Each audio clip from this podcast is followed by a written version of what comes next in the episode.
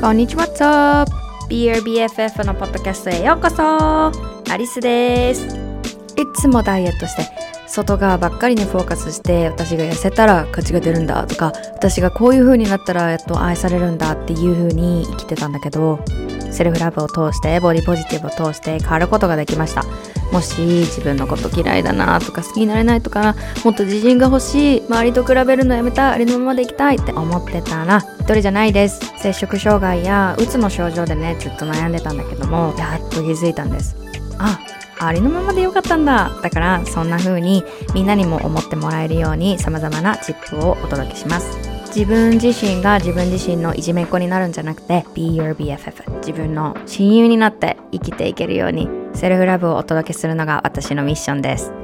Because the most important relationship for you is the one you have with yourself Let's get into it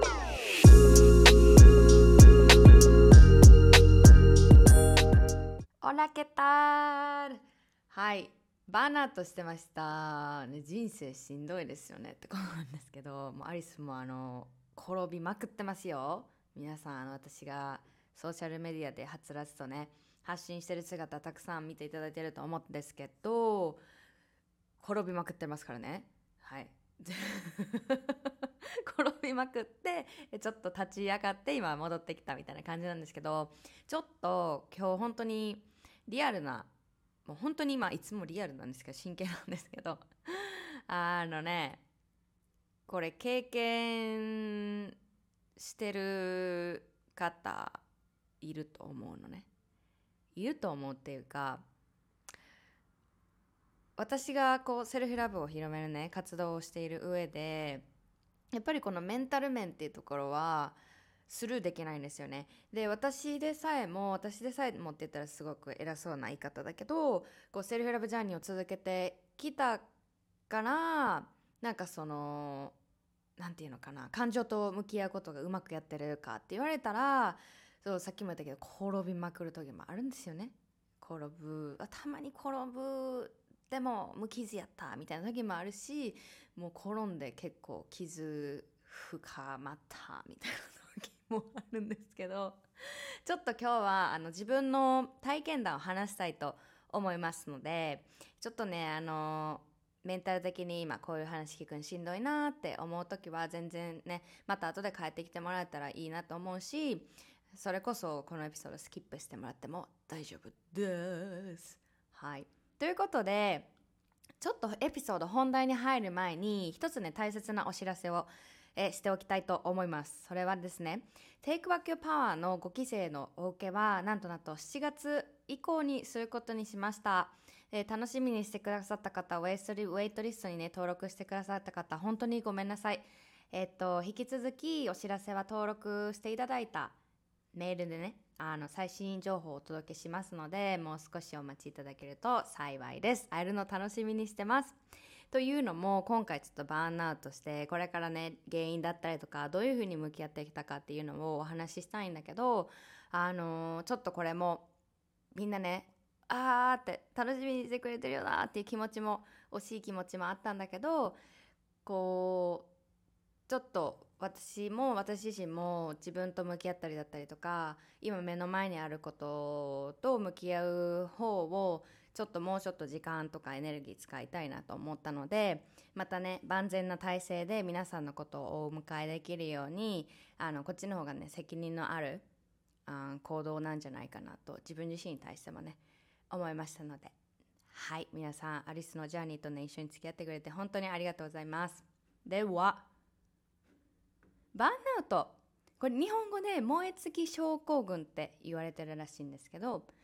ちょっとインターネットで調べてみたんですね。燃え尽き症候群とは？はい。ちょっとそのまま読みます。このリンク後であの概概要欄に貼っておきますので気になる方は見てみてください。え燃え尽き症候群とは？燃え尽き症候群とは今まで熱心に仕事に取り組んでいた人が急に熱意や意欲を失ってしまう様態を指します。別名としてバーンアウトバーンアウトとも呼ばれ1970年代に精神心理学者のハーバート・フロイデンバーガーによって作られた名称です。HWO が発行する、えー、これなんて読む？なんとかおよび関連保険問題の、うん、国際統計分類。あこれちょっとあまあまあの飛ばしてよかったな。えっと燃え尽き症候群の兆候として挙げられるのは無気力や感情のない状態。仕事への意欲や重きが感じられないといった状態です。合わせて相手に対していい加減な態度や適当な態度をしてしまう状態が挙げられます。ダララララ。ちょっと割愛しまして。えー、一方で燃え尽き症候群は努力に見合うすいません。うつ病は根拠のない悲観的な思考によって不安にとわとまととらわれ思い悩むケースが多いものです。一方で燃え尽き症候群は努力に見合う結果が得られなかった場合や大きな目標達成により次に打ち込めなくなるものが打ち込めるものがなくなった場合に起こるケースがあります。はい。ね。そういうことなんですけれどもあ燃え尽き症候群を得てうつ病にえっ、ー、と陥るなんとかるケースもあるため両者は全く関係ないものとは捉えず当事者の状態を見極めるよう注意が必要です。とのことですね。はい。ちょっとめちゃくちゃなリーディングだったんですけれどもあちゃんと読みたい方はあのリンクをチェックしてください。OK ということで、うん、私がまあこれはねお医者さんに「あなたバーンアウトですよそれ」みたいに言われたんじゃないからあくまでもこれはなんかこう一般的に言われてるバーンアウトの症状というか今まで過去に経験したことをちょっと合わせてああこれきっとバーンアウトだろうなっていう前提でお話しするのでそれで聞いてもらえたら幸いです。であのー、本当にこれレコードしてる数日前まで私本当に死んでたんですよね。もうベッドから出られず本当に日常生活のあのー、アクティビティアクティビティっていうのもこう例えば日々のご飯食べるだったりとかシャワー浴びるだったりとかあそういう日常のことがすごくすごく難しくってベッドからも起き上げられ起き上がれられないみたいな状態になっちゃったんだよね。で私があこれ原因だろうなっていうのがじわじわ、まあ、じわじわこう出てきてたからあこれやばいなっていうのがあった時って何が起こってたかっていうとやっぱりメンタル面であああれもしなきゃこれもしなきゃっていうのが結構あったんだよね。っていうのも、あの、全然その人たちのせいにするっていう意図はないんですけどうちのお母さんとおばあちゃんがプライにメキシコのプライに、私がいる町に来てたんですよね。でしばらくの間来ててでそれでその後帰った後に数日後ね間もなくそんな何時間も経つこともなくあのまた私が次はねフライトに乗ってメキシコの反対側西側に行ってちょっと向こうで数日間過ごしてたんですよね。でその間に私はこう自分のやりたいなんだろうねお仕事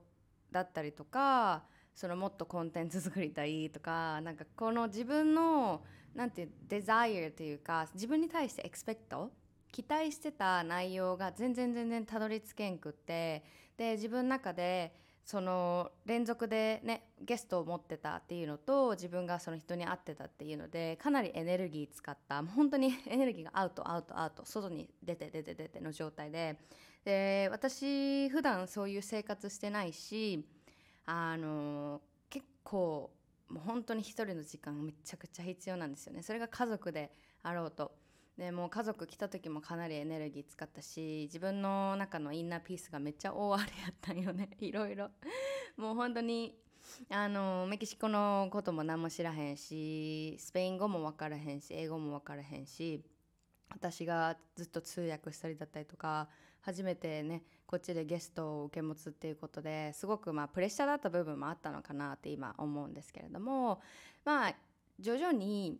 その時はすごい幸せだったんだよね。自分でこう、まあ、活動のことだったりとか仕事のことだったりとかもバランスはと取ろうとしてたんだけどすごくこうなんか自分の中でずっとそわそわしてて。でなんかああちょっとモヤモヤするなっていうかストレス感じてきてるなみたいな。すごく重症というかすごく大きな大きなストレスじゃないんだけどちょっとずつ溜まっていってるなっていうふうに思ってたんですね。感じてたんですよね。これを思うっていうか感じるっていう方だね。であのプライに戻ってきました。でよっしゃ明日からまたノーマルでノーマルな日々に戻れると思ってその次の日にねあ戻ろうとしたんだよね。そう。でいざいつものペースに戻ろうとしたらなんかこうプシューってねついにやっとやと思ったのにそこでプシューって パンクした感覚が出てきてそこからね日々の活動のエネルギーが急に低下したんだよね。でその時にあこれ来たなと思ってでそのタイミングでもう怒る時やね一気に怒るんだよね本当に面白いぐらい。その次々と同じタイミングでそのタイミングで辛いことが起こってで全部ねその受けと受け取ってしまったんだよね。で私が思ったのはやっぱり弱ってる時ってもう本当にいろんなことにいつも以上に敏感になるなって改めて経験しました。その時はすごい悲観的で。でまあ社会にもね正直私怒りを感じててすごくそういうフェーズを通ってて。で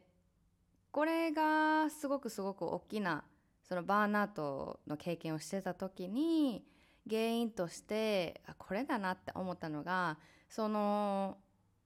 ああこれもしたいあれもしたいっていうところのストレスよりも私すっごく社会に対してのやるせない気持ちだったんですよ最近。ちょっとみんなに告白すると。あ日々ねセルフラブとかメンタルヘルスに対してすごく自分の身をあの投じてるというか私はみんなに幸せになってほしいしみんながこう自分のボディだったり自分のことを愛する価値があるっていうのを知って分かってるからこそ一生懸命なってたんでね。でそれは私自身がパッションを持ってやってることやしうんとなんていうの苦痛ではないんだよね。なんか発信しなきゃみたいな感じではないしそうもちろんシスターズのことも本当になんかサポートしなきゃみたいな感じのエネルギーでは絶対ないんだけどなんかこうある物事これはちょっとプライベートの話になるんだけどある人の発言によってなんか私ってなんでこんな頑張ってんのやろみたいなこんななんかほんまにすごい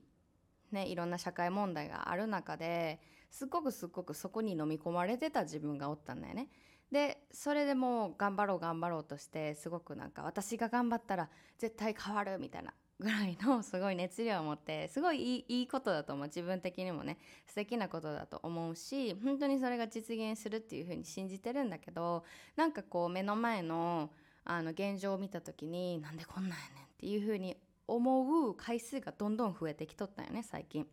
前まではそんなことなくてすごくいいバランスというか距離感を保ててたんだよね自分とあの他っていうところはすごくバンダリーがうまくできてたんだけどまあねあのやっぱりアップダウンはあるからさ辛い時にどんどんどんどん一回悲観的になったらもうそれがどんどんどんどんスパイラルのようにねあの続いていってそれがなんか止まらなくなってでいろんな出来事とかこう絡み合いがあってなんかあもう無理みたいな感じでなってそこできっとねプツンって切れたんだと思うのね。でそこでなんかもういろいろ人格が変わったとは言わへんけどすごい自分の中でもう力が抜けてるからもう whatever って感じになったわけ。ですごく悲観的にもなってるしなんかもうもうなんなんみたいな感じで なってる自分もおったからすごいこう文句言ったりしとったんだよね。でもほんまにだるいみたいなとかなんかなんでこんなんなみたいな。もうこんなんやったらもうほんまにこれ最近ね言ってたんだけどもうなんか地球出たいみたいな。火星でも行ったるわみたいな感じであのポロッと出てきたりだったりとか。でもそれは私の魂が叫んでたのかなって思ってすごくこうね心の悲鳴というかもう本当になん誰がこんな社会に住みたいって思うねみたいなぐらいすごくこうまあ悲観的になってたわけ。うん。なんかもう嫌なとこしか目につかへんくなったりとか。で私はさその人間やからネガティブなフィーリングとか、まあ、ネガティブっていうか、まあ、重たい感じとかその low 低い感じって絶対誰しもが経験するねんけど今まで今までっていうかここ本当に数年なんか文句言うとかそういう怒りを出すっていうことあんまりしてなかったなっていうふうに思ったのねいやこれなんかそのバーンアウトを経験してる時にすっごくなんかあこれで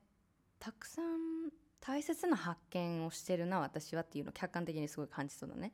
で私すごくこのユニバースとか宇宙のその大きな大きな力を信じてるんだけどそのなんか今宇宙がすごく重要なメッセージを届けてくれてるんかなっていうふうに思ってましたね。ですごいなんかこうほんまにみたいな感じのあのエネルギーも感じたろうと思ったんよその時。もう whatever みたいな。I am angry and that's okay right なんかそのこう久々の感覚やってこう今すごく喜びを感じてるというかそういうアリスも出てきてくれたことでそこになんか私が思ったんがもっと人間らしくおったれと思ったよね。うん、今までそうやっぱり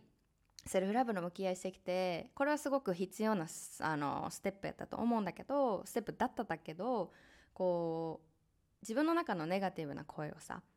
こう何て言うのかな変えてあげる。そこに気づいて自分のあの役に立ってないものは書き換えをいっぱいしてきたわけ。潜在意識から。でもちろん今も起こってることがあるんだけどでもなんか別にで文句言ってもええしそのこの表現どうかなって思うけどなんか性格悪くってもいいしなんかわかる？その 毒持ったっていいしっていうのをなんかすごい根幹感じた。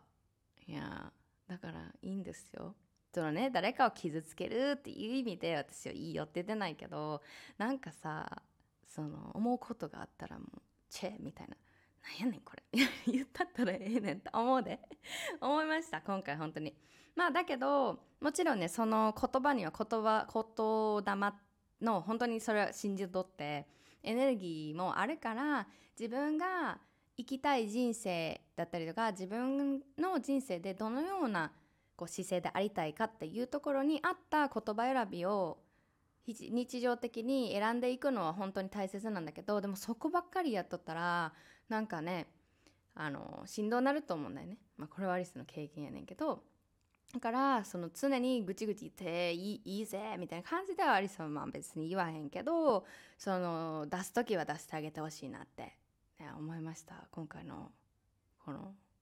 はい経験を通して思いましたね。はい。でまあねまだまだ解決することはあるんですけど一個ずつ向き合っていこうと思っています。皆さんあの心配は大丈夫ですよ。私はあの転びまくって今帰ってきましたからね。大丈夫ですよ。そう。であのー、バーンアウトの時にしたことです。をちょっとシェアしたいなと思います。まず急がない。急がない。なんとくしなとか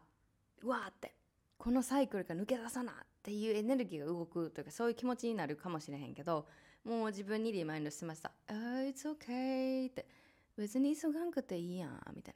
な。ね。なんかこうもちろんさ目の前にやることとか自分もこう責任があるものタスクとかもあるからそこは難しいかもしらへんけどでも内側でどういう声を自分にかけてあげるかっていうのは選択できると思うねんな。コントロール内やと思うねんな。なので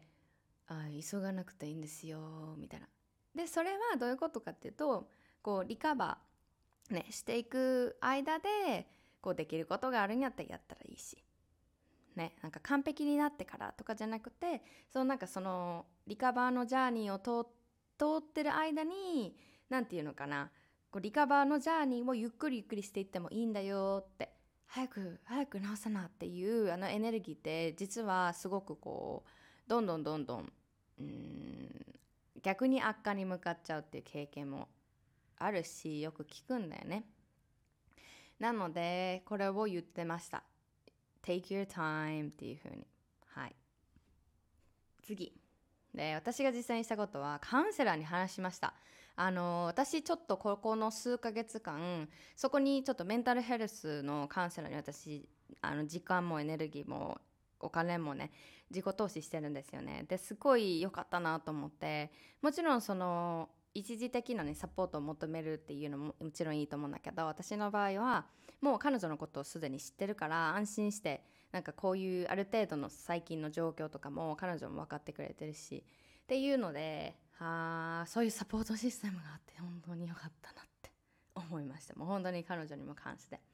もうこういういいんだよね。いいんだよねっていうかもうカウンセラー本当になんかこういうコンセプトが本当にあってねなんてその場があって本当に良かったなって思うしすごく感謝しています。で次がバーンアウトの原因、まあ、なんとなくだよ。なんとなくこれだろうなっていうのはもうそのエネルギーがほぼゼロになってる状態で分かってたからさっきも言ったけどそこからなるべく離れるっていうのをしました。離れました。なるべくね。うん。完璧にっていうのは難しいかもしれない。もしかしたら社会的なあ環境とか自分の生活の何あライフスタイルとかで完璧に白と黒っていうよりかは、まあ、なるべく離れるっていう感じであこれ例えばさっき私が言った社会のあところから来てるからなるべくそういうコンテンツに触れないだったりとかもう自分自身が発信しないだったりとか誰かのためにねそう無理しないっていう風なことは自分に言ってあげていました。Okay? でそれにちょっと近いんだけどそのアナライズは復活してからではいいっていう風に思ってました。どういうことかっていうと例えばなんでバーンアウトしたんやろとかじゃあ次はバーンアウト防ぐためにどうするかなとかなんかそういうわかるかな？なんかネクストステップに持っていく？アナライズ？アナライズその分析したりとかそういう自分と深く深く向き合ってあげてっていうのはあの復活してからで全然いいんですよね落ち着いてから。うん、なんかこう向上したい気持ちとか向き合ってあげたい気持ちは分かるんだけどもう次のポイントに進むんですけどもうしっかり休むです。もうひたすら休むです。もうなんかあのー、何も考えへん時間を作ってました。もうネットフリックス見たりしてました。ね。うん。あとはまあ外の空気ね。吸ったりだったりとかまあぼーっとしたりだったりとかそういう時間を過ごしてたかなっていうふうに思います。はい。でこれは最後のポイントなんですけど自分に対しての、まあ、コンパッションの声をかけてあげることを意識しました。今回正直難しかったです。本当になんかやるせない気持ちになっとったからなんか、まあ、いつもやったら「ほんま頑張ってるな自分」とか言ってあげるけどすごくその時にあったメンタルのあの状態って自分に寄り添ってあげるのすごい難しかったんだよね。いやまあこれもすごいいい経験だなって思いました。そういったこう状況だったりとかそういった感じ方をねしてる子たちの気持ちがもっともっと分かったというか、うん、だからまあそういう時はまああるよねっていうふうに思ったし でまあ一個伝えたいのがね本当にそのバーンアウトして、まあ、自分を責める気持ちとかなんかあるかもしれへんけど私も実は感じててで言いたいのがもうあなたは弱くなんかないんですって一生懸命生きてる証なんですってっていう風にねを伝えたいなって思っています。まあこれらがねバーンアウトに時にしたことでまあ他にも対策とかあると思うし向き合い方というかあ怒った時にどうするかっていうのもあると思うんだけれども事前にねちょっとあそういうことあるんだとかもしね怒った時とかもしかしたら今現在経験してる方がいるかもしれないのであの参考にねしてみれたらなっていうふうに思っています。はい私が言ったことをなんか全てやらなきゃいけないとかなんかあの簡単なやつでいいと思うんだよね。いや思いますね。はい。でこれからなんですけどちょっとあのアリスはま定期的に自然と触れたりメディテーションの練習を続けたりねあしていきたいのとあと周りにもっとサポートを求めることをね自分自身に許してあげようと思いました。なんかすごいんだよね日々の 日々のタスクタスクの量っていうかなんかあのキリがないんだよね。わかるわかるかなって言ったらなんかうざいな。あのなんていうかな。例えばソーシャルメディアとかも本当にキリないと思うんだけどああれも発信したい。これも発信したい。それこそ YouTube とか Instagram もそうやけどあこういうコンテンツ発信したい。こういう内容発信したい。で次々と出てくるからあの終わりがなくってだからねそこをもちろんサポートを求めることもそうなんだけど自分にストップっていうのをかけられる練習をねこれからもしていってあげたいなっていうふうに思います。ね、よく頑張ってるねって自分にもね声をかけて自分自身と本当に自分との関係だからあのどれだけ自分とうまくやっていけるかっていうのはやっぱりねほんまにめっちゃ大切やなって思いました。We are all we all run we all learning ですよ。ね学んでいってるからあの不完全な自分をね許してあげたいなっていうふうに思います。はい、アリスの転びまくった話でしたが皆さんどうでしたでしょうか？もしかしたら「えー、リスも転ぶんだ」とか「転ぶの分かってるけどこんなことあるんや」とか思思ったかもしれん。もしくはいやいやなんかそんなんへのかっぱやでって私の方がしんどいわって思えてそれでいいね。あの whatever you are feeling that's okay. なんか何を感じてもその自分の何て言うのかな感じることっていうのを受け止めてあげてほしいなって思うし今回のこのエピソード私の転びまくった、えー、っとお話やったんですけれども何かね参考になったりとか役に立ってたらすごく嬉しいでございます。なのではいまたねちょっとえっ、と5月後半と6月はちょっとねリニューアルのリニューアル自分と向き合ってちょっといろいろあの リニューアルをしていこうと思ってる月なのであのねまた何のことやねんっていうのがあみんなに 発表できる時が来たら発表しますのでお楽しみにお待ちください。いつも聞いてくれてありがとうございました。はいじゃあプラヤはめっちゃ暑くなってきたので今ちょっと汗ばんでるのでシャワー浴びてきますじゃあねバイ